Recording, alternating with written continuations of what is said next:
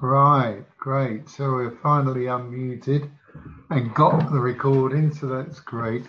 Again, John, just want to add my comments to and thanks to Alan's for that beautiful flow of songs that you put together. Goodness me, that's just the leading of the Holy Spirit and profoundly moving and uplifting. Thank you so much. And God glorifying. Praise the Lord. How awesome. How awesome indeed it is that before there was anything, God chose us. Isn't that amazing what Alan said just then? Yeah, and it's like the first line of one of those songs there. He didn't want heaven without us. We think about these things and you just can't get your mind around it. But God loves us. Look at these pictures of the earth and all the from outer space, and you think all the millions, billions, in fact, of people on the face of the earth.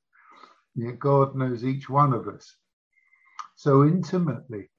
Not even the hair of our head is numbered. Uh, not every hair of our head is numbered, and not even a sparrow falls to the ground, the scripture says. The Lord Jesus said, not even a sparrow falls to the ground without the Father knowing about it. Total care, total knowledge, total awareness, total love surrounding us, drawing us. I'm sure that you, like me, ponder, look back on the way that we came to know the Lord, and you see the the amazing patience and the drawing power of the Holy Spirit as He drew us to Himself. Until that moment, we realized that Jesus was our Savior and what and we open our hearts and lives to Him. Praise the Lord. Just what an amazing God that we worship. And um, nothing can change Him. I just love that's part of my theme this morning. The fact that God is unchangeable. He said, I am the Lord, I change not. Therefore, ye sons of Jacob are not consumed. So God doesn't, and Jesus himself, the eternal Son of the eternal God, picks up the same theme when it says uh, in the scripture of him that Jesus Christ is the same yesterday, today, and forever. How I love that reality. So praise the Lord. And uh, let me just pray just for a moment. Father, we just want to thank you for our gathering together this morning, Lord. We love to be able to meet together and this is not quite the same, but it's still great because you are with us. And Lord, we're joined together by your Spirit in our hearts. You, the eternal God, who brought us out of darkness and into your marvelous light, we may proclaim your goodness and your love. Oh, Father. So we just worship you this morning together. We pray that you will speak to us through your word. Cause me to be able to speak your words this morning. Cause your word to enter into our hearts and lives and quicken us, encourage us, bless us, strengthen us, heal us, and fill us with your joy. Father, we give you thanks in Jesus' wonderful name. Amen. Praise the Lord. Well, I really wanted to continue back. Um, I'm going to be looking in Revelation again this morning, again at that church at Ephesus. You know that um, Revelation is one of the two books that uh, the devil just does not want you to read. He doesn't want you to read Genesis, which reveals the tragic, the tragic, the things that he brought upon the earth through his deception of Adam and Eve. And he doesn't want us to read Revelation because Revelation reveals his end that he's going to end up in the lake of fire. And uh, so, and Revelation itself is an is an amazing and in a sense unique book. I mean, one sense they're all unique, but this is particularly unique uh, for reasons whereby it's the only book in the Bible where a blessing is um, is assured and promised to everyone who reads this book and everyone who listens to it. And there's a curse at the end also for everyone or anyone who takes away anything from this book, from what's written in that book or adds to it. And part of that is the fact that this, in many ways, is God's, the Father's own revelation to the Son, to Jesus of the end times. And it reveals to us the fact that no matter what is going on in the earth, Revelation gives us a peek behind the scenes where we see that God is in control and um, it's His earth, we're His people, He's working out His plans, and the end of it all will be glorious. And of course, we know He wins and we win with Him. So praise the Lord. So it's an amazing, it's an amazing book. And um, last time I spoke a couple when I spoke a couple of weeks ago, we looked back and reflected on the tremendous upheavals that have impacted our country over the last couple of years. There's been no aspect of our national life, um, secular or spiritual, that has escaped the combined impact of the pandemic and Brexit, the economy, health, services, social interaction, family contacts, church fellowship meetings, etc., etc. There's been a lot of shaking going on, a lot of testing of things that we've taken for granted. The Bible speaks of such things in Hebrews in chapter 12, where it says that there is a shaking going to happen, and not just the only one, where there's a removal of things that can be shaken, that's created things, so that what cannot be shaken may remain. And that's important for us to focus on what cannot be shaken. And that beautiful song, The Blood Applied, points us right to the things that cannot be shaken. God cannot be shaken. Jesus cannot be shaken. The work of the cross and the triumph of the cross cannot be shaken. His forgiveness of us cannot be shaken. He's given us his oath that we're forgiven, sins past, present, and future. We're forgiven. We're forgiven people. And we're made to be a holy priesthood, um, to worship Him. We're priests and kings to our God. And as we embrace these things and fix our eyes on Jesus, we become unshakable ourselves uh, in a very real sense.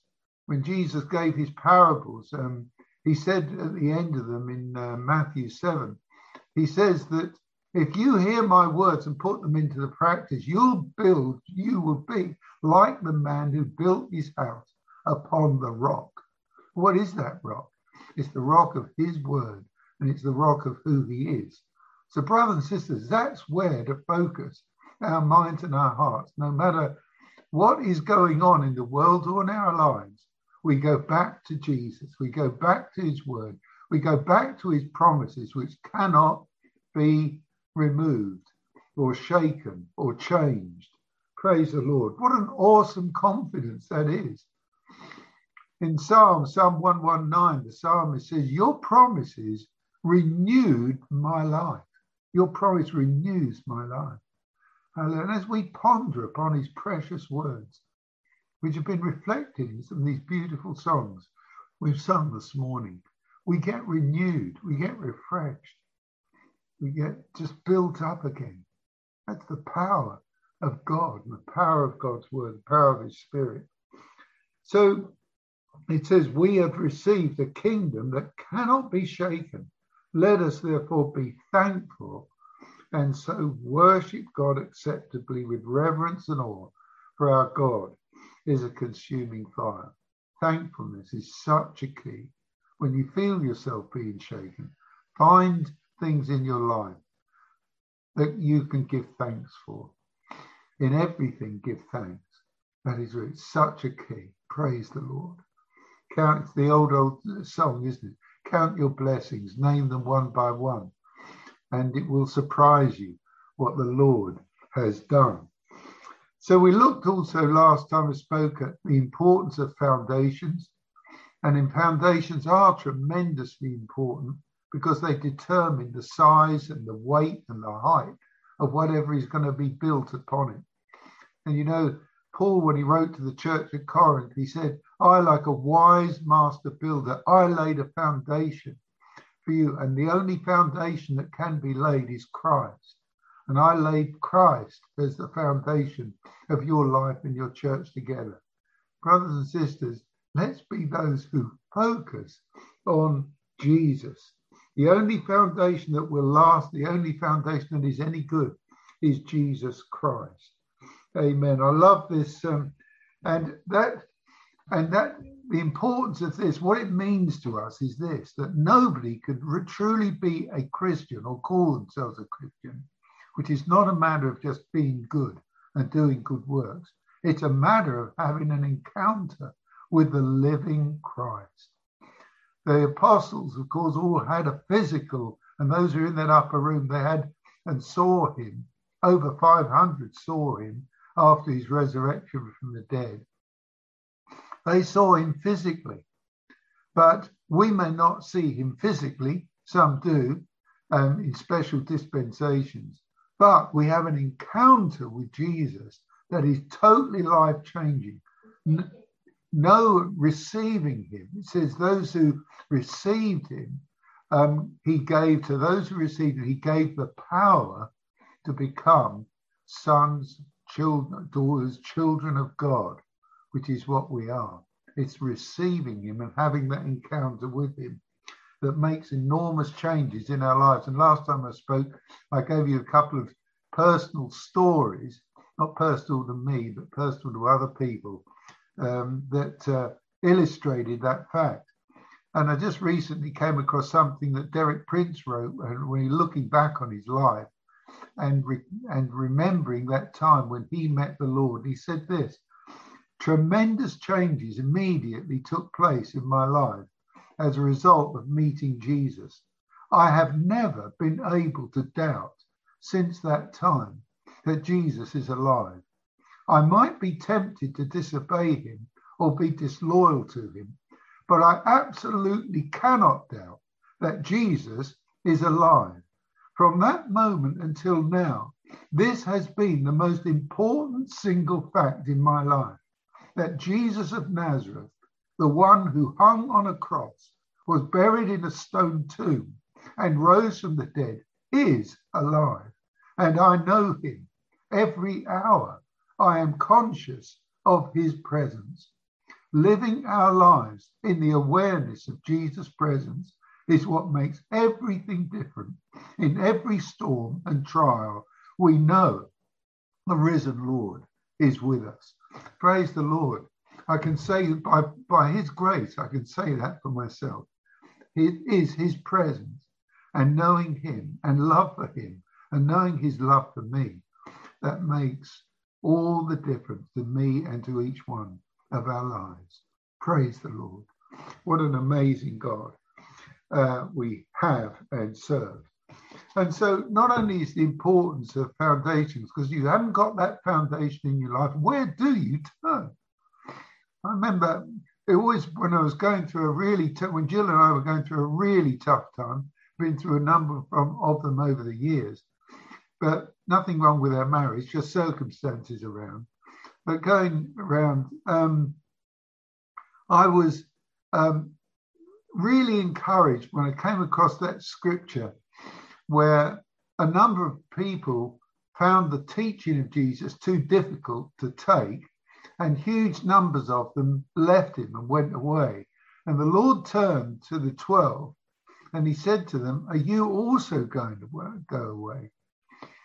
And um, Peter, so often the spokesman, he stepped forward and he said, Lord, to whom can we go?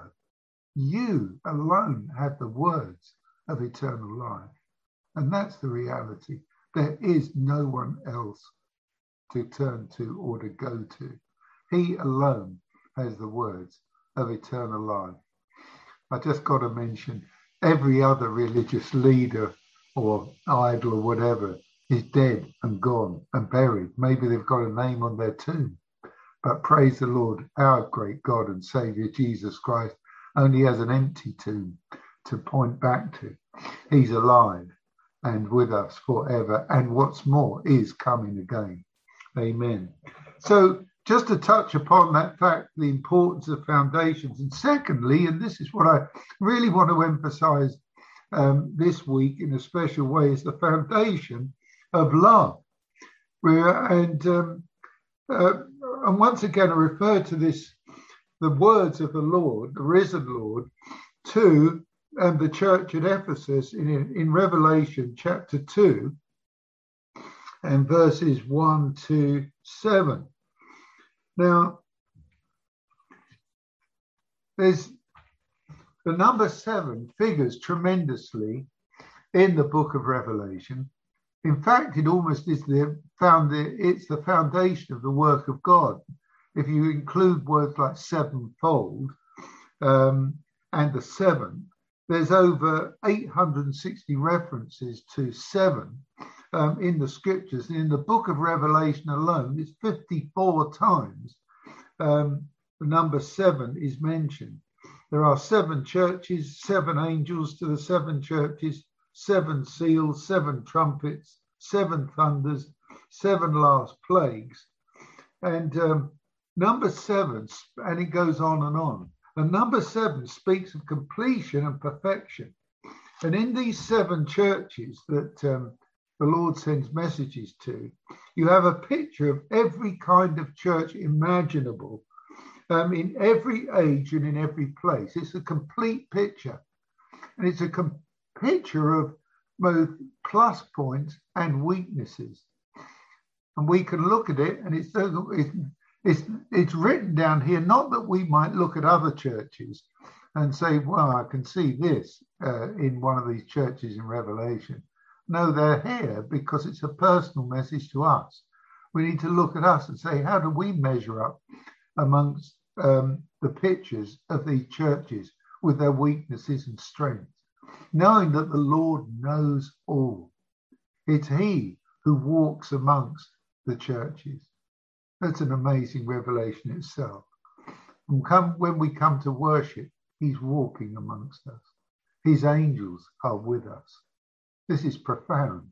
And this is a revelation that the Father gives. He wants us to know this. We're not just a small group of people in a place in Bacton or wherever we gather or on a Zoom meeting. The, the, the angels are with us. God is with us. The Lord Jesus walks amongst us. Praise the Lord. That does bring a sense of awe and something, almost a sense of the fear of God as well as the love of God. And um, so, what is significant then about Ephesus and its placing here? Well, in just starting off, just um, uh, some words about this, I want to say that there is a significance in the scripture of the order of words and the order of statements. And they always mean that the scripture is written, every word is written uh, and is produced by the Father. They're spirit given, they're spirit breathed. The scripture says that itself. So just note the significance, even a couple of things here that I give as an illustration of what I'm saying here. The order of the way things are mentioned in the scripture is important. In Romans 14, 17, verse 17, we find this statement. Paul says, The kingdom of God is not a matter of eating and drinking. In other words, it's not a matter of rules and regulations, but it's righteousness, peace, and joy in the Holy Spirit. Now, the flow of those words is incredibly important and real because the kingdom of God, that's the rule of God and the presence of God, the kingdom of God is a matter of righteousness, first of all. It's a matter of us being right with God, being made right with God. And, our, and that righteousness is a gift. You can't earn it. You can't work at it. You can just receive it. It says through the abundance of grace, Romans 5 7 says, through the abundance of grace and the gift of righteousness, we reign in life. Praise the Lord. So righteousness comes first, being made right with God through receiving Jesus and believing that he is the Son of God and that he's raised from the dead. Amen. And confessing that. Righteousness comes. What follows righteousness? When, when you've been really made righteous and you know that you are right with God, not because of your own works, but because of what Jesus did for you, that releases a tremendous peace into your life. To know that you are right with God, you're reconciled with Him, you're at harmony with your with God, with the God of all the earth, the maker and sustainer of everything, to be at one with Him. So you've got righteousness and peace. And what follows that? Joy.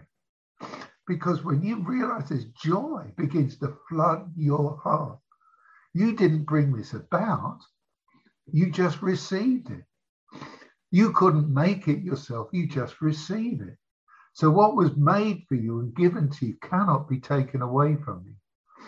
And all of this is in the Holy Spirit. Praise the Lord, who makes everything real. The Lord Jesus said the Holy Spirit will come and he will lead you into all truth. Or another word for truth is reality. He'll lead you into all reality. I want reality, don't you? I want reality in my life. I want to know that God is real, His word is real. And that's what the Holy Spirit comes to give us that witness in our hearts. So important. Receive when we receive, when we receive Jesus as Lord, we receive also the Holy Spirit. There's another level as well, that of course, and that is the baptism of the Holy Spirit, which is another thing. Talk about another day. But you see the significance of the order righteousness, peace, and joy in the Holy Spirit. And then you look at Galatians 5:22, where Paul writes, the fruit of the Spirit is what, what comes first? Love, then joy and peace and patience, kindness, goodness, faithfulness, gentleness, and self control. Someone has said that love and self control are like the two are like two bookends on a bookshelf, holding all the others in place. Love starts first because God is love. Hallelujah.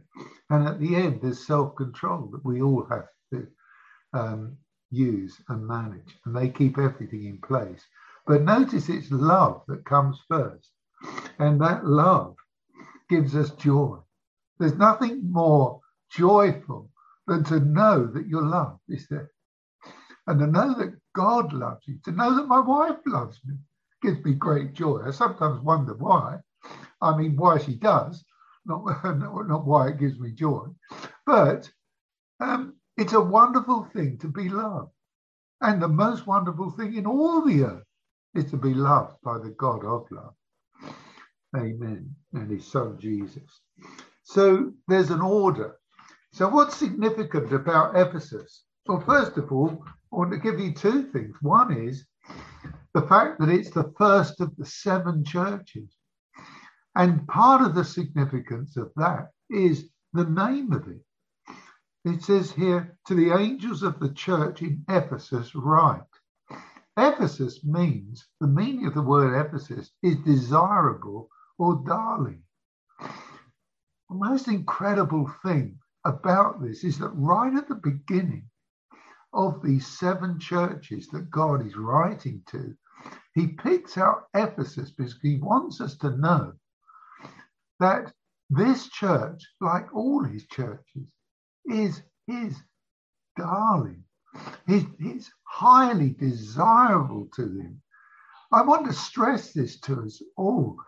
God is passionately in love with his church. And who makes up his church? Um, here's um, our dog's just getting encouraged with the wording and climbing up on me. So he's um, we the Lord wants us to know that He loves His church. And you and I are part of the church. And the moment we receive Jesus, we enter into this relationship with God. We become part of His church. Church means is in the Greek word it's ecclesia, the called out ones. He calls us out from the world to be a special people and he loves us. And this is the first thing that comes. This is the first significant thing. I want just to stress to you again and again and again this morning as the Lord has laid it so heavily on my heart that he loves his church. He loves Bacton. He loves every church, every place where his people meet. He loves his people. He loves us. We might be small, but he loves us and we are totally precious in his sight. That itself spills over to another thing. If we're born of God, and if God so loves his church, then what's our attitude towards our church? The Lord calls us to love one another. How can, John goes on somewhere to say, how can you say you love God if you don't love your brother? So we're to love one another. When we think of one another, let's think good things of one another. Let's not enter into any, let's not allow criticism or any gossiping or whatever, anything that's of a negative nature. You know, God wants us to speak good things, think good things, pray good things, release blessing to one another, and to love one another. Because when you love one another, you're loving the very apple of his eye. He says, You are like the apple of my eye, speaking of his people and his church.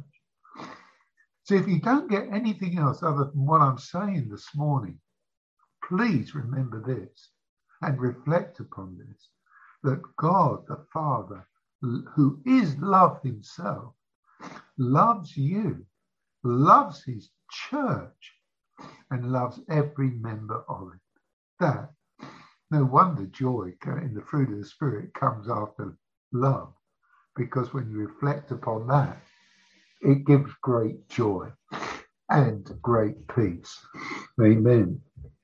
You know, Paul had this. Um, let me just uh, uh, remember, he loves us, and one of the outworkings is he's preparing us to be his bride. We're gonna. We've been brought into a marriage relationship with the Lord Jesus, our heavenly bridegroom. When Paul's writing to Romans in chapter 7, verse 4, he says, You died to the law, to all that keeping keeping rules and regulations and trying to work it out and trying to be good, which nobody is able to fully do. You've died to all that, that you might be married to another, even Jesus. So this is how God sees us. He's been brought us in, into this state of being betrothed to his son, the he- our heavenly bridegroom. John later on in Revelation, he sees this in John, uh, and he writes about it in chapter 21. Um, he says, I saw the holy city, the new Jerusalem, coming down out of heaven from God, prepared as a bride beautifully dressed for her husband. And I heard a loud voice from the throne saying, Now the dwelling of God is with men, and he will live with them. They will be his people, and God himself will be with them and be their God. He will wipe every tear from their eyes. There will be no more death or mourning or crying or pain, for the old order of things has passed away. Praise the Lord. He saw this holy city, that's people, coming down out of heaven, beautifully dressed, prepared as a bride, beautifully dressed for her husband. That's us, brothers and sisters. What an amazing thing. Paul had this future in mind when he wrote to the church in Corinth. Elsewhere, he said, I am jealous for you with a godly jealousy. I promised you to one husband who did he make that promise to? He promised the Father. He was here doing the Father's work. And he was drawing through the messages that he gave and the preaching of Christ the, and the foundation of Christ that he laid in the people's hearts. He was preparing them to be the betrothed bride of the Lord Jesus himself. He says, I promised you to one husband to Christ, so that I might present you as a pure virgin to him. He says, but I'm afraid that your mind may somehow be led astray from your sincere and pure devotion to Christ. So, what's the Lord looking for? He's looking for our pure and sincere devotion to the Lord and our love for Him. You know, He loves us so much. You find this coming up so much through the scriptures. In Isaiah 49 16, the Lord cries out, Your name is forever written on the palm of my hands. That's where you are. On top of that, your name is also written in the Lamb's book of life in heaven. Do you know that? It's an amazing thing to reflect upon. Elsewhere in Hosea, when the people of God were being adulterous and going off after other issues and other things in life, the Lord cries out concerning them in Hosea 12. He says, How can I give you up? How can I hand you over? How can I perform my anger against what you're doing? For I am God and not a man, the Holy One among you. God is jealous for you. In fact, James picks it up in his letter and he says, God jealously longs for the spirit he made to live in, in us. These statements, I brought them out just to show you how much God loves his people and his church.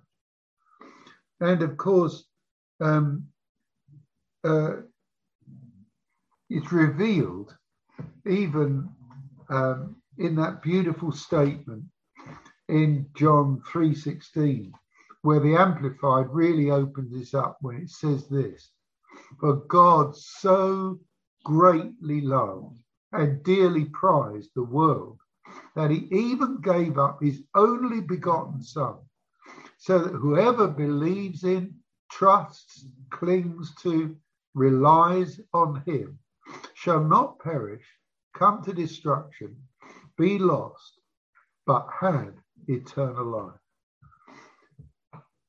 That's one of the ways we have to ask ourselves how can we, how can we stir up our love for God? Well, one of the things is to reflect upon the gift. Paul calls it the uns- his unspeakable gift that he gave us, the gift of his only Son. Hallelujah. Now, this church that Paul is writing to, uh, sorry, that the that the Lord is writing to, he's given this message to John. He says, let's just read this from. He says, These are the words of him who holds the seven stars in his right hand. The seven stars are the seven angels of the churches or their messengers. And he walks among the seven golden lampstands. That's amongst us. I know your deeds, he says, your hard work and your perseverance I know you cannot tolerate wicked men. I know that you've tested those who claim to be apostles but are not and have found them false. You have persevered and have endured hardships for my name and have not grown weary. Yet I hold this against you. You have forsaken your first love. Remember the height from which you have fallen repent and do the things you did at first. If you do not repent, I will come to you and remove your lampstand from its place.